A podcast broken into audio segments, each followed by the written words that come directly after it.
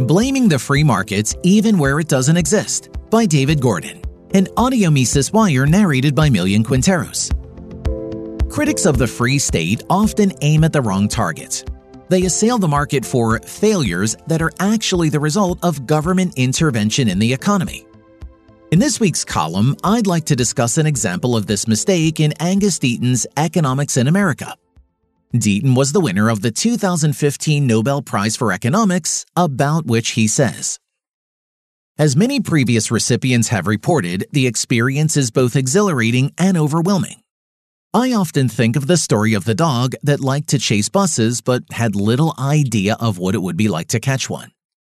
The Nobel is not just catching the bus, but being run over by it, over and over again. As you will have gathered, Deaton is very funny. In a section of the book called Trying to Be a Good Hip Hop Consumer, he says about his first hip replacement surgery. So, when I was advised in June 2006 that I needed a hip replacement, a routine procedure but one classified as medium risk, I was apprehensive on both financial and medical grounds.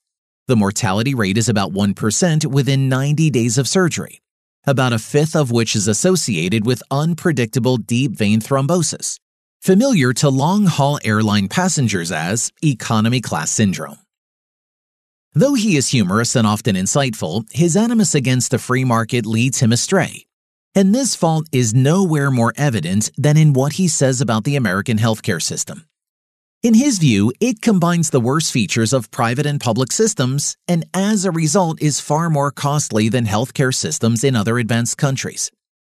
The main failing of the American system lies in insurance. Because operations and hospital stays, especially for catastrophic events, can be extremely costly. Almost everybody needs insurance. But as Kenneth Arrow, the greatest of all healthcare economists, claim, the free market cannot provide adequate health insurance. The young and healthy will avoid buying insurance because, in their judgment, the costs of the premiums exceed the benefits they expect from the policies. As a result, those who buy insurance will tend to be older and less healthy, and insurance companies will respond by raising the premiums. They will do so because as the vulnerability of their clients increases, there is a greater chance that they will have to make payments. Thus, a cycle of ever rising premiums threatens to continue until the system collapses. This problem is called adverse selection, and it must be solved either by requiring universal coverage or by a government takeover of healthcare. Deaton's argument rests on a questionable assumption. Why should we take for granted that in a free market without government intervention, medical insurance would play the dominating role that it does at present? Deaton's answer is obvious. Without insurance, people who suffer medical emergencies would be confronted with enormous bills that they couldn't pay.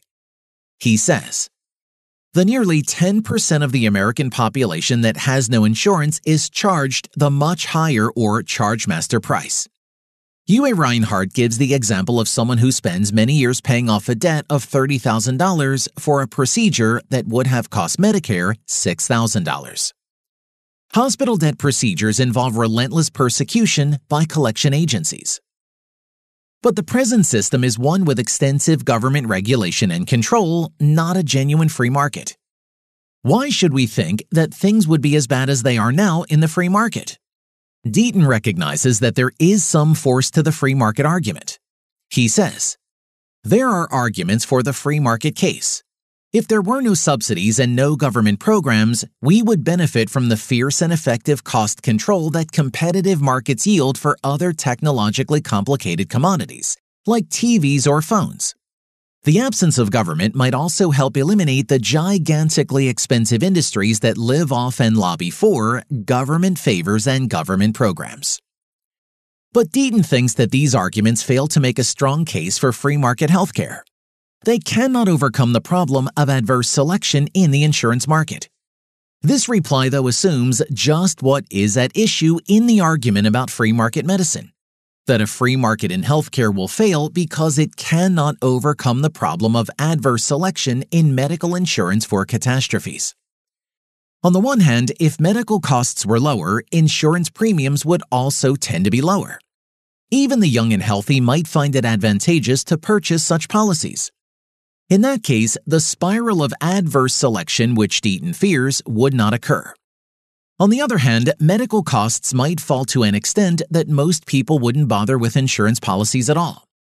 If so, adverse selection might still exist. But this would just be a reason to think that the market for medical insurance would be limited, hardly a major social problem. One limit to my argument should be acknowledged. I haven't proved that either of my optimistic scenarios would occur in a free market, but have merely suggested reasons that they might happen. But even if this is kept in mind, Deaton's case against free market medicine still fails because he has assumed that conditions in a free market would be close to what they are now. The most he is entitled to assume is that they might be, not that they would be. Deaton might respond that even on my optimistic assumptions, the case for the free market is flawed. Wouldn't some people in a free market still face large medical bills they cannot afford to pay? That is indeed likely, but in that case, it would be up to private charity to help them.